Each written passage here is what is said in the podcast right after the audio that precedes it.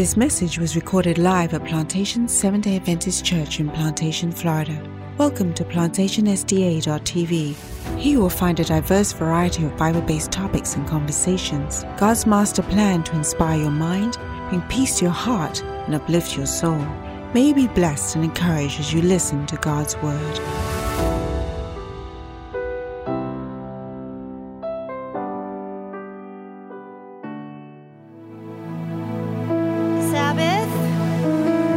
It is so beautiful to see the church filling like this.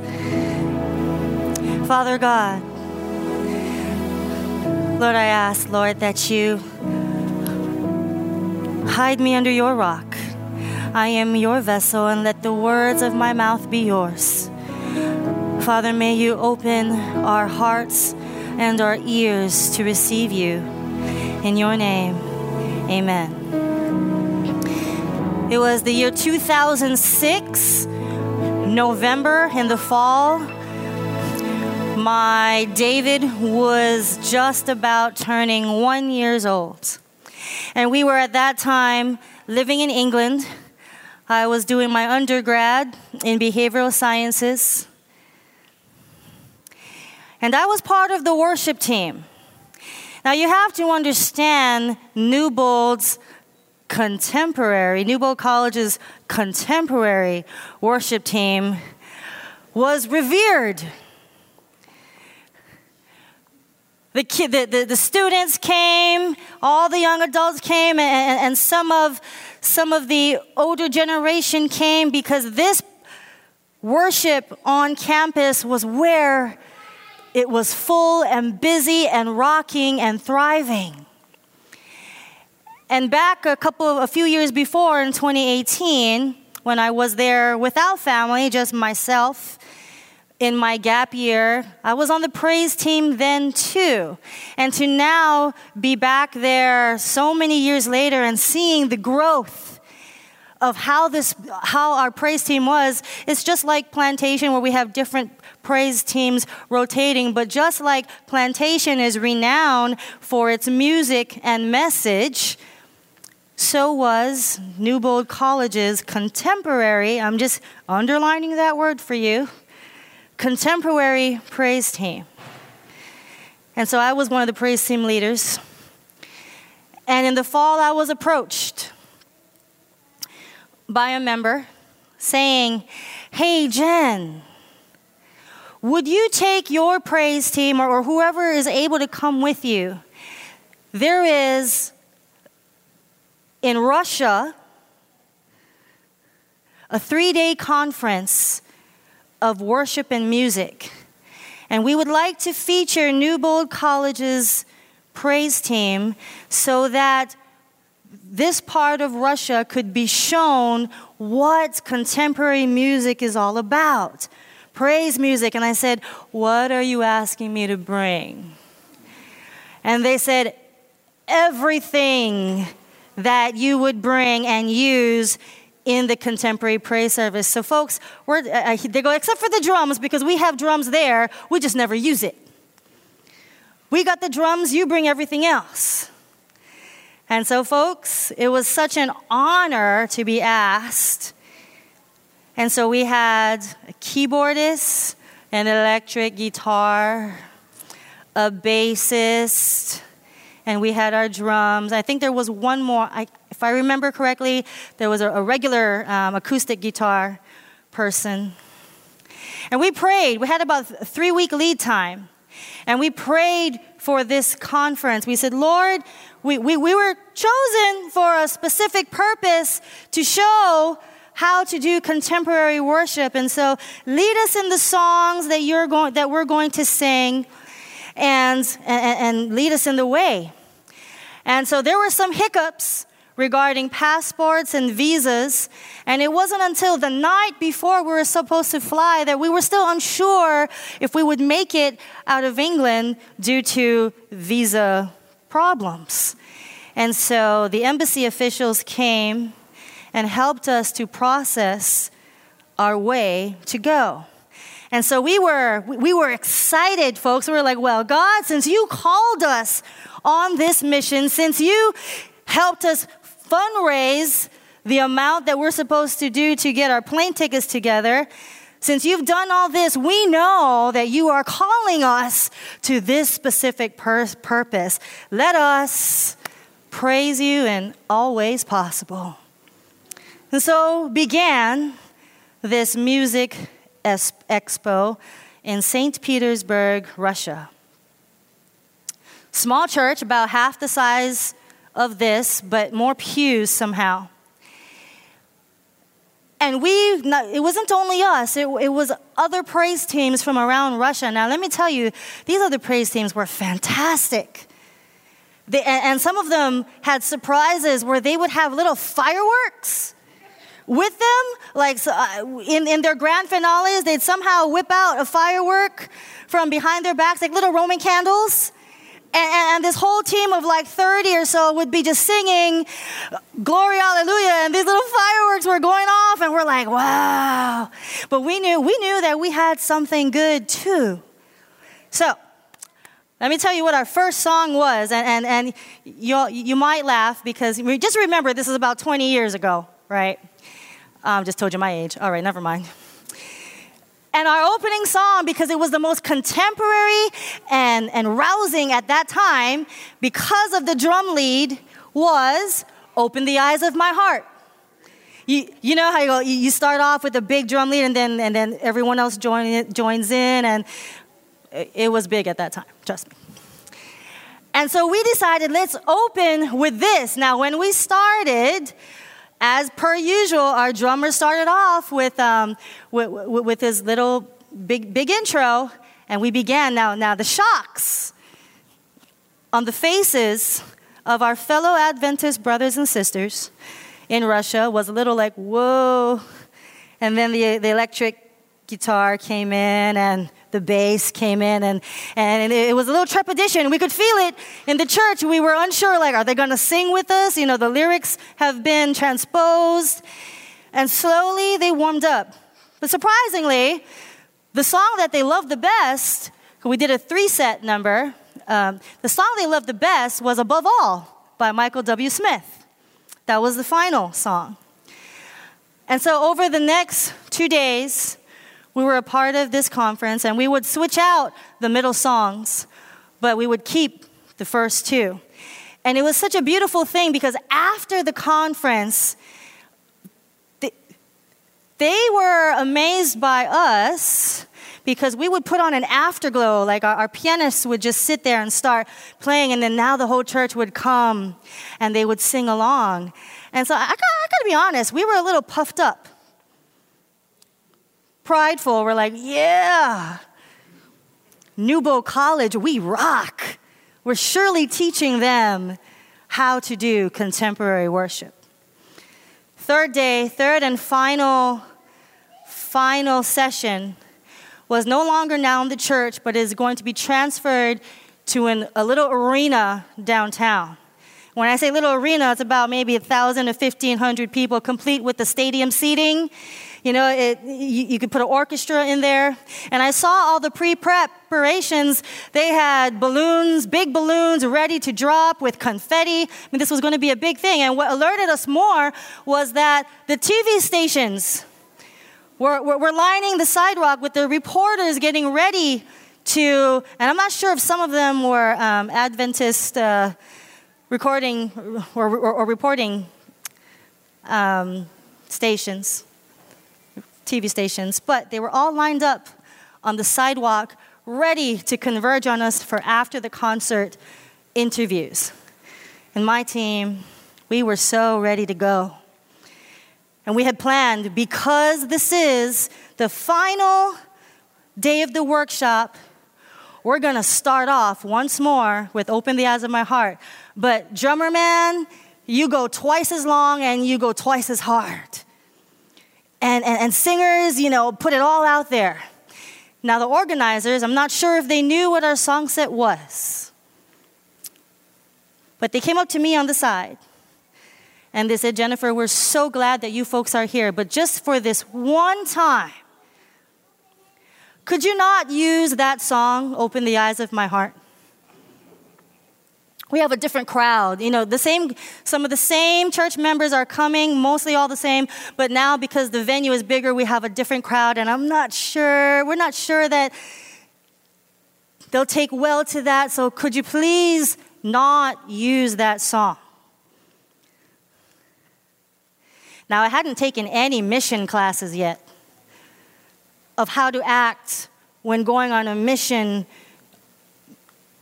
to other countries. I, I hadn't taken on any of that yet because remember, my undergrad is behavioral sciences.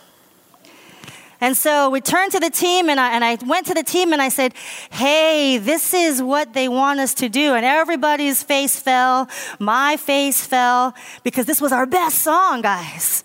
This was the song that we thought brought everybody into worship.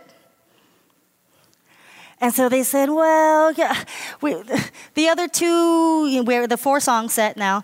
The other two, the second and third song is, is not too powerful, Jen. You, you know, the, the open the eyes of my heart, that's the big one. I said, you know, you're right. Let's, um, let's not listen and let's do this. Let's do open the eyes of my heart. The crowd will love it. It's just, it's just those guys who are just a little bit more contem- um, traditional. Everybody will love it. So I led my team into doing this. And I said, Remember, remember, we're here on God's mission. Give it all you got. Play as loud as you can and do it. So I get out there when we're, uh, when, when we're called. And I said, Thank you for joining us once more. We are the Newbold Contemporary Worship Team. And, and, and we're looking forward to opening our set with this tonight. And sure enough, the keyboard just went to the first note and the drummer just went at it and we started. And we realized, to our dismay, that barely anybody was singing with us. But we had to keep going. I had to save face. I couldn't stop it. And I looked at the organizers and I noticed that their faces were turned away. And I felt a deep, deep disappointment in myself because I knew what I had been asked to do, and they knew their countrymen better than I knew. And they knew what the reactions were going to be, therefore, they asked me specifically, don't do that. But in my pride and in my want and desire to exalt Newbold College and put us on the map for one of the best worship teams out there, I said, Do it. And it took everything in me to complete the set. And I prayed for the last song above all.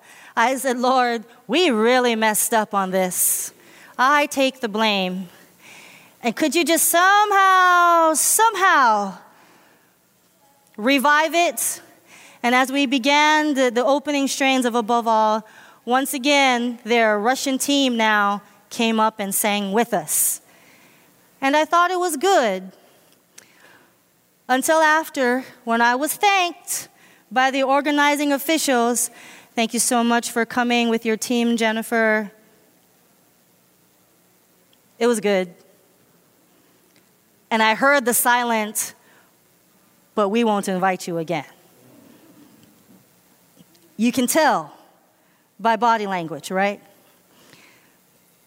And then we were asked to give interviews. What was it like? Worshiping in Russia. And we each had to put on a smile on our faces and say what a great opportunity it was. But I knew, and I told my team later, I am so sorry. That decision should never have been made, and we did not truly abide by what was asked of us. We only went out to glorify ourselves. And I'm sorry, guys. I'm, I'm sorry that this last night had to turn out this way. See, what happens when you become too full in the giftedness that God has given you, and if you're a leader, whatever your enthusiasm is or or whatever your outlook is will manifest itself in your team. So if they're looking to love the exaltation, they will, they will try to exalt with you. But it becomes lost when it's only for us. It becomes lost when we take God out of the picture. The mission becomes lost. When He asks us to do something and we go a different route, trying to also exalt ourselves. We cannot exalt God that way.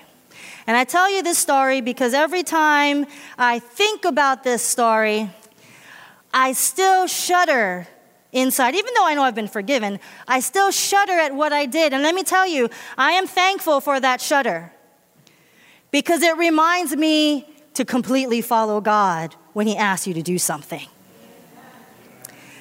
Turn with me in your Bibles to Exodus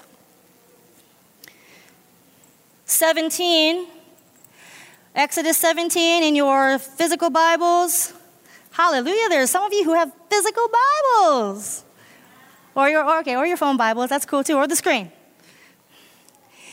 And begins in 17:1. Then all the congregation of the children of Israel set out on their journey from the wilderness of Sin according to the commandment of the Lord and camped in Rephidim. Remember this name, Rephidim. But there was what?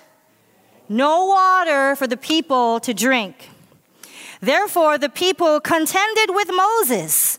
You know, they argued with him and told him, Give us water that we may drink. So Moses said to them, Why do you contend with me? Why do you tempt the Lord? He knew that their anger was not fully on him, it was for God, but because he was their leader, he was receiving all their anger. And the people thirsted there for water, and the people complained against Moses and said, Why is it that you have brought us up out of Egypt to kill us and our children and our livestock with thirst? Now remember, the Israelites have just come out, they have survived the 10 plagues. They have run from their lives from the Egyptians. They have watched as Moses touched his staff to the Red Sea, and they watched God make a way for them to go forth. And now, they're blaming, they're blaming God. In other verses, it says that they would rather be back in Egypt. In Egypt. So now, after all that they have seen God do for them, now they are turning against Moses and showing their contempt. They're saying, Why'd you bring us to this wilderness? Completely forgetting what had been done. Why did you bring us here to die? Now, their concern was legitimate because they had livestock, they had family, and there was nothing to drink. But tell me something if you had been a part of the Israelites, and you had seen what God had done through all the plagues, and especially the Red Sea parting and making a way for you, wouldn't have you just said, despite your thirst, I know God will make a way? But here we are, the people thirsted there for water, and the people complained and they, they're, they're blaming Moses for bringing them there to kill them. So Moses cries out to the Lord, saying, What shall I do with this people? They're almost ready to stone me. They're ready to kill me for bringing them here to this place, and we're thirsty. And the Lord said to Moses, Go before the people, take with you some of the elders of Israel, take in your hand what? The what? The rod with which you struck the river, and go. Behold, I will stand before you there on the rock in Horeb, and you shall what? Strike. So you're seeing these, right? You're seeing this in the Bible. And you shall strike, and water will come out of it that the people may drink. See, God brought his attention back to the rod. The rod which parted the waters and helped them escape. The rod which would turn from snake to rod to give Moses authority over the Egyptian people. God told him to take that symbol of what has let, helped to lead them out of Egypt. And he also was giving the, telling Moses to take the rod because in confidence, you will wield this and in confidence, I will make a miracle happen for you. And so Moses did so in the sight of the elders of Israel. And so he called the name of the place Massah and Meribah because of the contention of the children of Israel and because they tempted the Lord, saying, Is the Lord among us or not? So you see here that the Lord answered Israel. How was Moses? Was he for the people? He was for the people, right? He, he was just as thirsty. And in his, in his faith, he went before God and said, Help me. And God gave him the instruction. See, when I think back to my story, I see myself with ambition to make the mission of God go forward, with the worship conference. I see myself with conceit because I knew that we were good. I saw myself with pride, thinking that I could go above what the organizers were asking.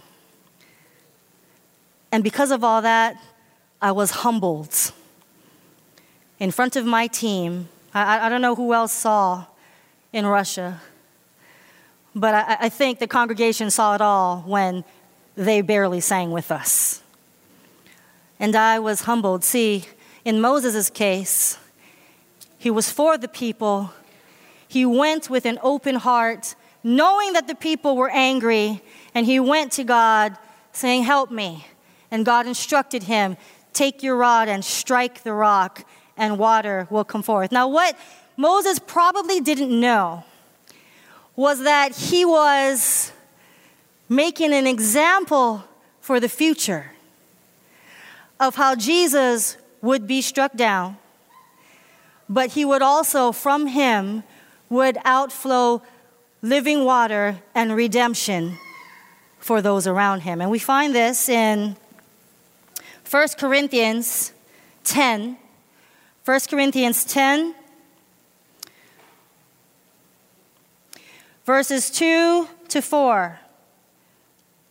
Verses 1 to 4. Moreover, brethren, I do not want you to be unaware that all our fathers were under the cloud, all passed through the sea, all were baptized into Moses in the cloud and in the sea, all ate the same spiritual food, and all drank the same spiritual drink. For they drank of the spiritual rock that followed them, and that rock was Christ. See, it was God who led them through it all. He was their spiritual rock. And so, what Moses might not have perceived when he struck the rock that first time was that he was giving an example of something that was going, an event that was going to happen years and years later of the Son of Man being struck, but of pouring himself out for all of us. But at this point, Christ was the rock in which they followed. Now turn to me, turn with me to Numbers.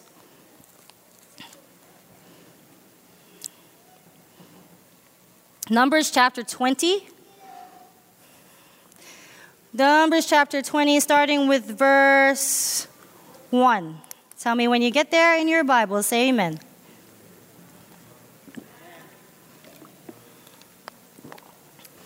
Twenty verse one. Then the children of Israel, the whole congregation, came into the wilderness of Zin. So the first one was the wilderness of Sin. In the first month, and the people stayed in Kadesh, and the first one was Rephidim. So now you know that these are two separate examples of what is about to now happen. This is not just one. So this was sometime now after they'd been in the desert with Moses. And Miriam died and was buried there. Now there was once again, no water for the congregation. So they gathered together against Moses and Aaron. And the people contended with Moses and spoke, saying, saying again, here we go, if only we had died when our brethren died before the Lord. Man, I, I wish we had died. Why are we here suffering? Why have you brought up the assembly of the Lord into this wilderness that we and our animals should die here? And why have you made us come up out of Egypt to bring us to this evil place? Look at that. They would rather have stayed in Egypt under the rule of the Egyptians, suffering all that they were suffering, because now they're here in the wilderness and they're thirsty. And they're thinking of their malady, they're thinking of their thirst, and they're like, I would rather have died. You should have kept me back in Egypt. Why are we here? Amazing, because you know that in this walk that they've had with Moses, God has been there continuously. He has never let them down. He's given them manna, He's given them meat, He gave them quail. He has answered their every desire. And yet He's here. They're here saying, Man, we wish we would have died. Why are we here? It is not a place of grain or figs or vines or pomegranates, nor is there any water to drink. So now again, their, their battle is the drink. They're thirsting. So once again, Moses and Aaron went from the presence of the assembly to the door of the tabernacle of meeting, and they what? What did they do, church? They fell on their faces in worship before giving their plea to God. And the glory of the Lord appeared to them. Then the Lord spoke to Moses, saying, Now this sounds very familiar. Take your, take the rod, you and your brother Aaron, gather the congregation together. And then he says, What? What? Well, I'm sorry. What did, what did God say? Speak to the rock. Does it say anywhere here, strike the rock? No. He said, Speak to the rock before their eyes, and it will yield its water.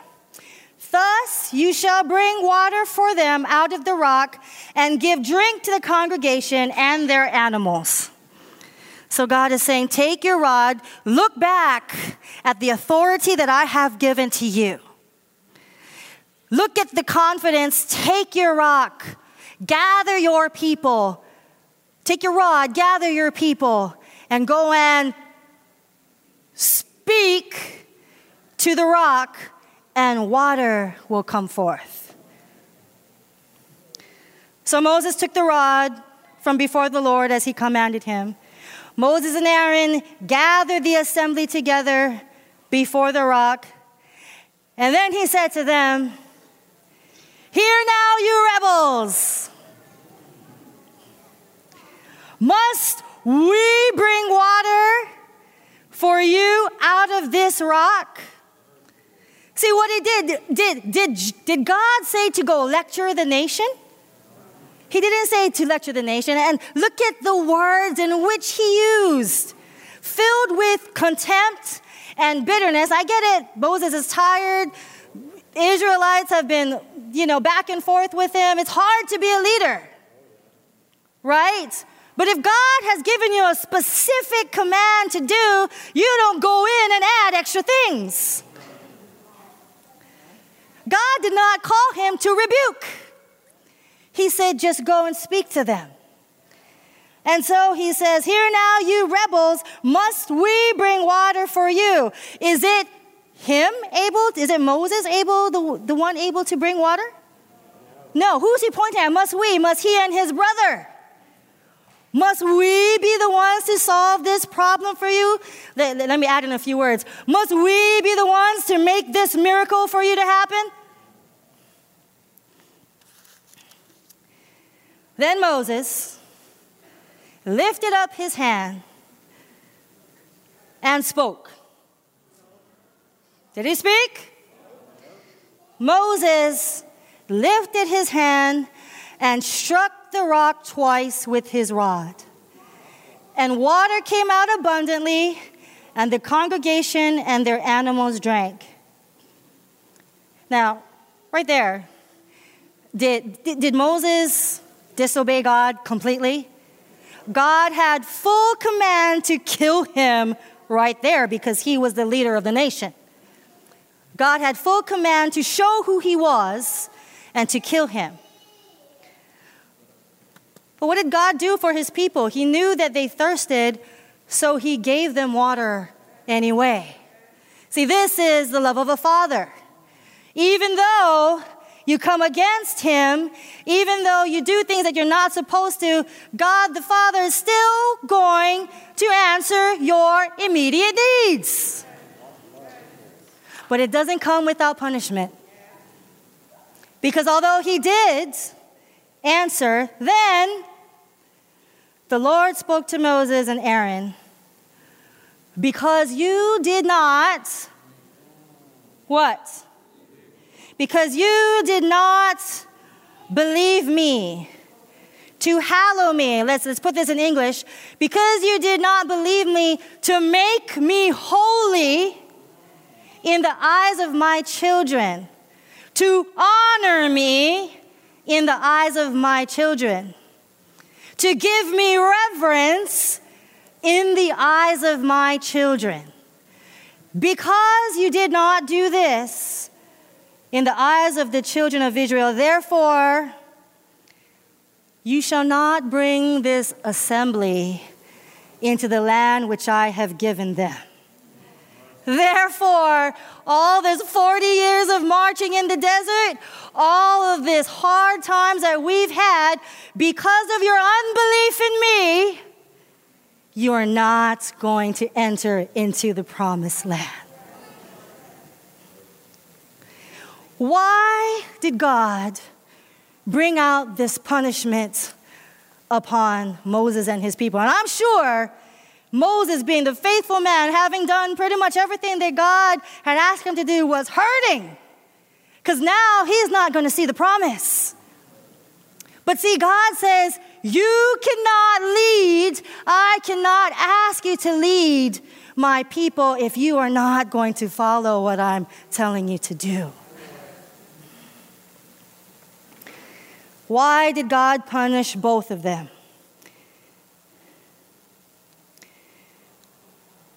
Because Moses did not believe, even after all that had happened already, even after the first strike of the rock in the beginning of the journey, he still did not believe that it would come forth with just speaking. And Moses did not believe that God himself could rebuke the nation. Moses over magnified his position alongside God.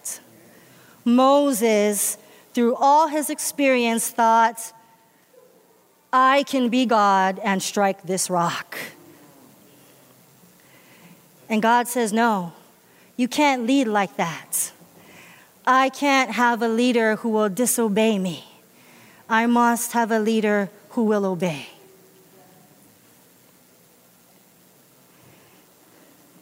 See, when you lead, this is where you need to embrace humility. This is where, even if as a leader you know that you are going to be dragged across the rocks and stabbed in the back, because God called you you still need to lead and embrace humility, and you need to let God be God. You may be leading and you may come across obstacles like we couldn't see past the visas in Russia. You may come across obstacles, but if you say, God, you've put me on this mission, and I'm going to obey everything, even though I don't understand. When you let God be God, the rivers of God will open up and cover you. The living water will cover you and what He has called you to do. And yes, there will be obstacles, but His mission will be done.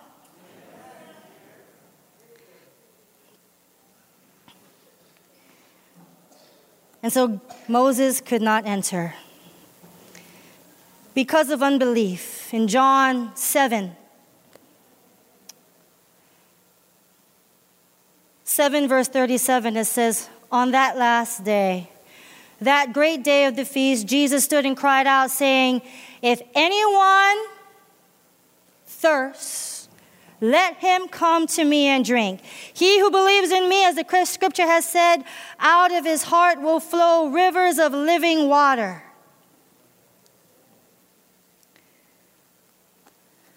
He was asking the people to believe in his ability to take care of them, even at that stage of the journey. And because they couldn't, they were all barred from entering the promised land.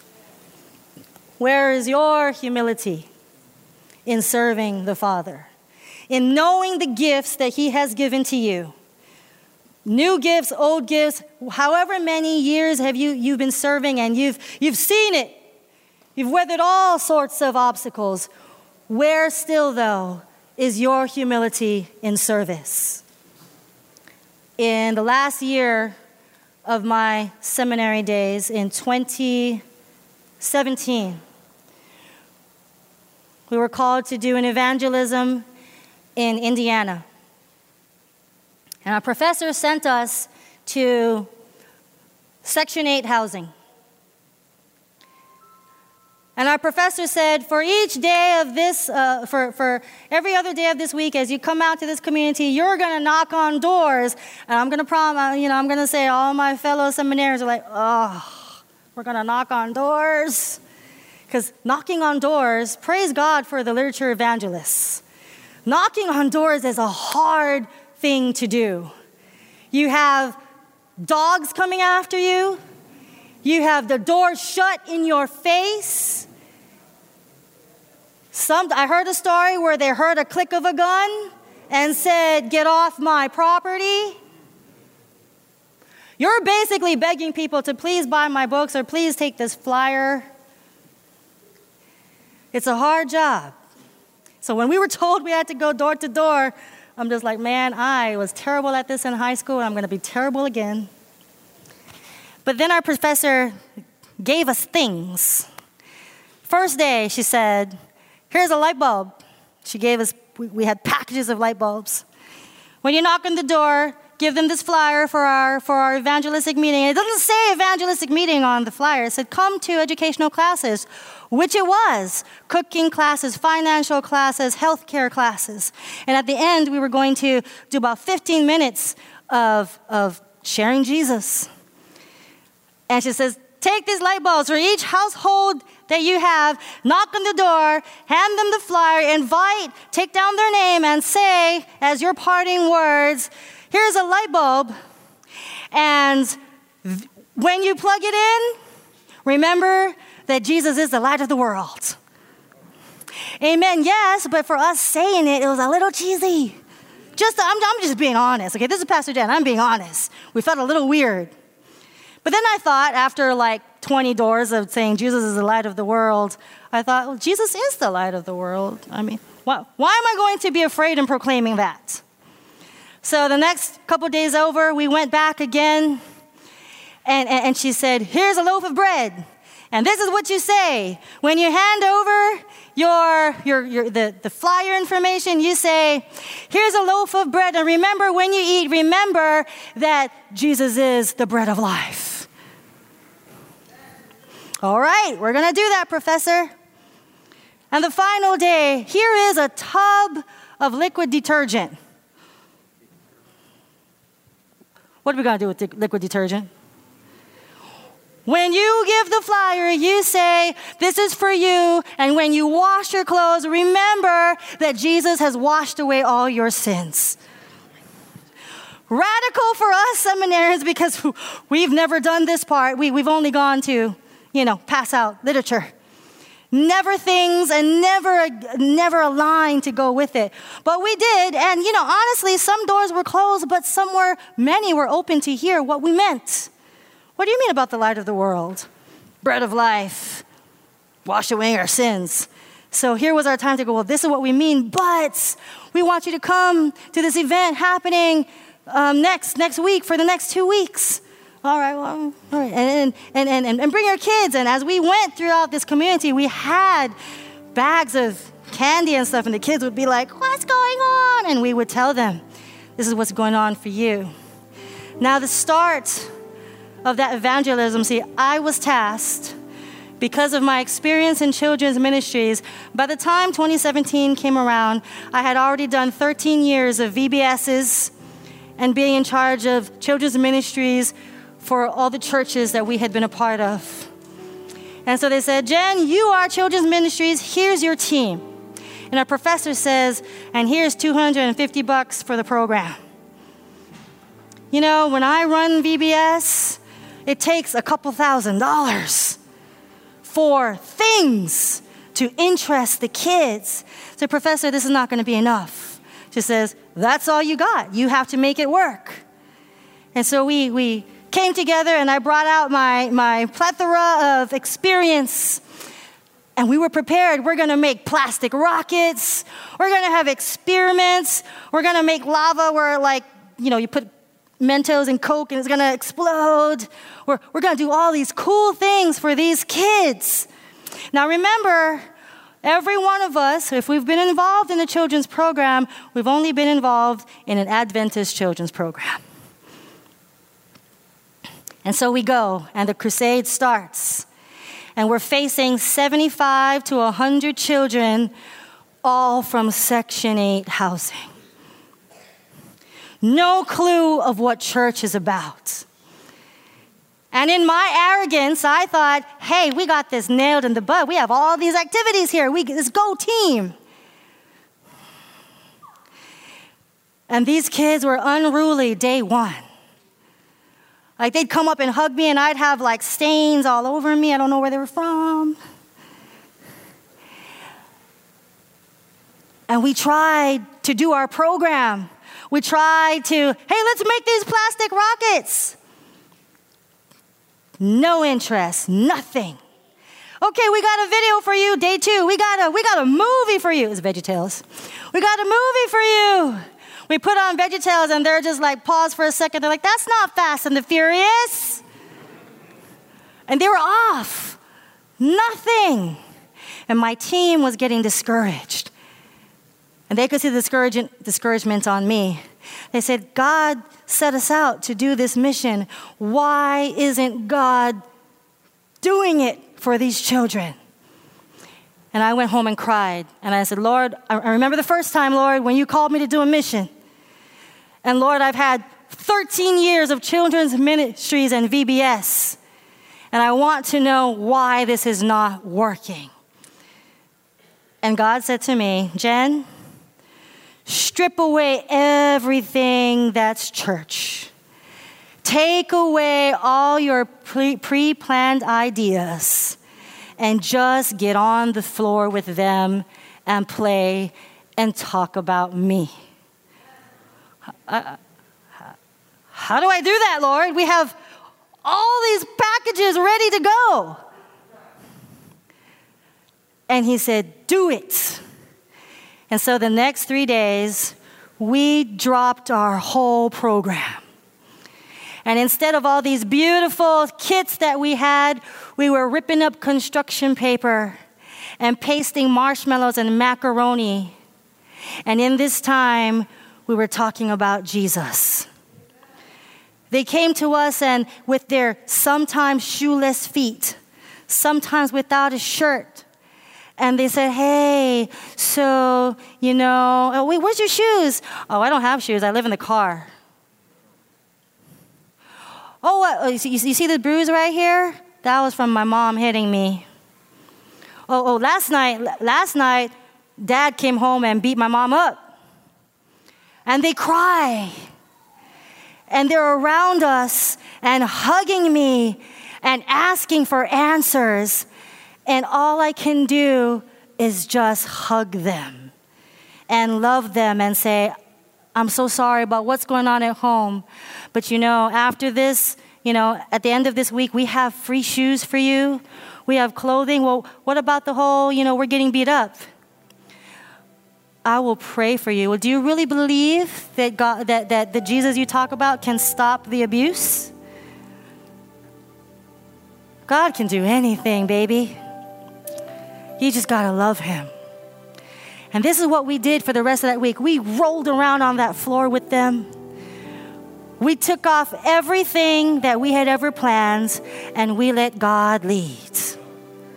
And at the end of the crusade, it wasn't the adults that God baptized, we baptized 11 children.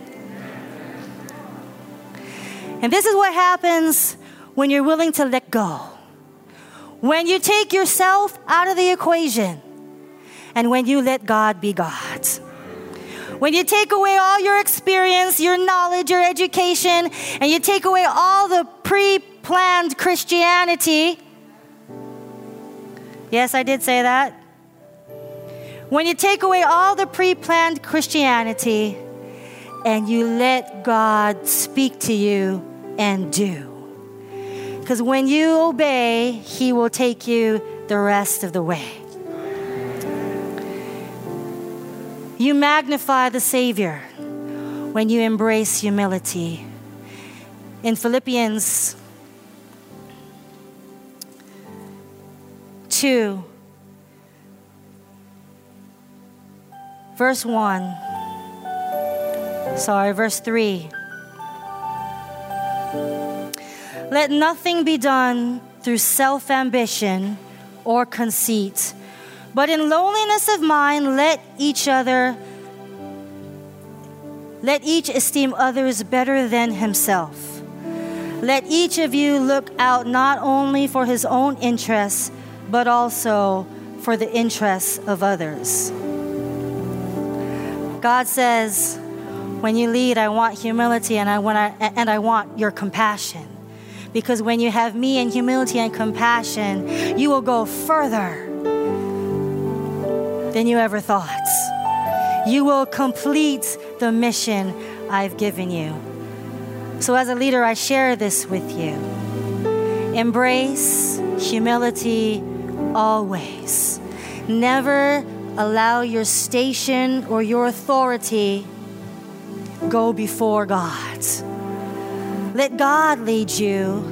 Take yourself out of the equation and let God be God because when you let God be God and He puts you on a mission, He will explode your mission for eternity.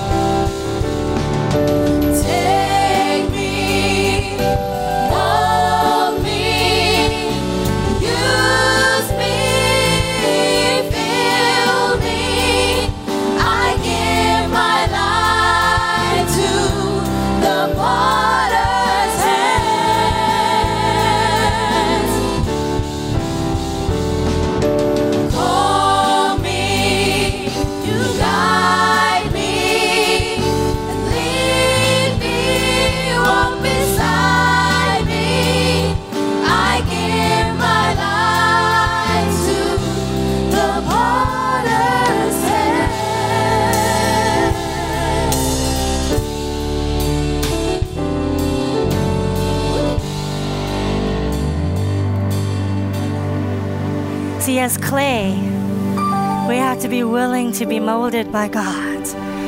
We have to be humble to be molded and used for Him.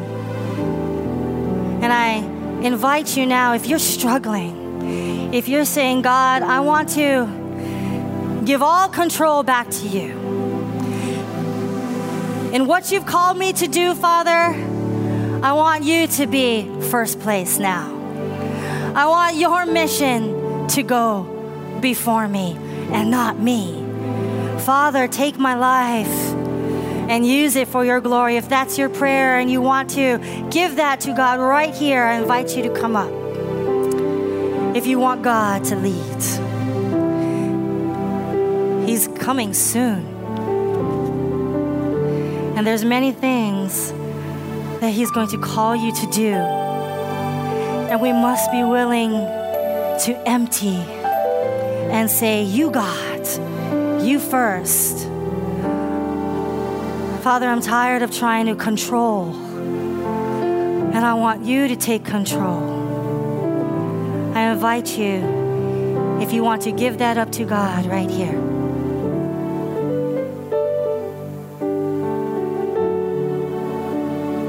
Father, you see your children, Father, here before you, Father, saying, I'm done. I'm done trying to lead in this mission, Father. I need you to take over. Father, take the gifts that you have given to me and let them be used completely for your honor and glory. Taking me out, Father. In all things, Father, let you be glorified in my life. Let you take credit, Father, because you deserve all the honor, glory, and praise. Father, change me. Father, mold me. Father, use me for you.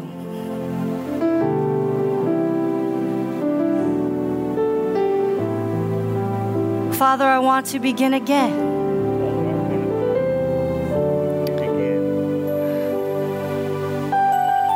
Father, I'm your child. Your child. Father, I know that I can do all things through you. Father, I know I can do all things through you. Lord, forgive me. Lord, forgive me. Help me to walk in step with you. Help me to walk in step And may you be glorified in my life. And the church says, The church said. Amen. Amen. Thank you. That was beautiful. You're welcome. Thank you. Sorry. You're welcome. This podcast was brought to you by Plantation's Seventh-day Adventist Church, a Christ centered congregation dedicated to spreading the good news of God's love through sermons, deeper dive conversations, and much more. If you would like to listen to more life lessons and inspirational content, please visit us at plantationsda.tv.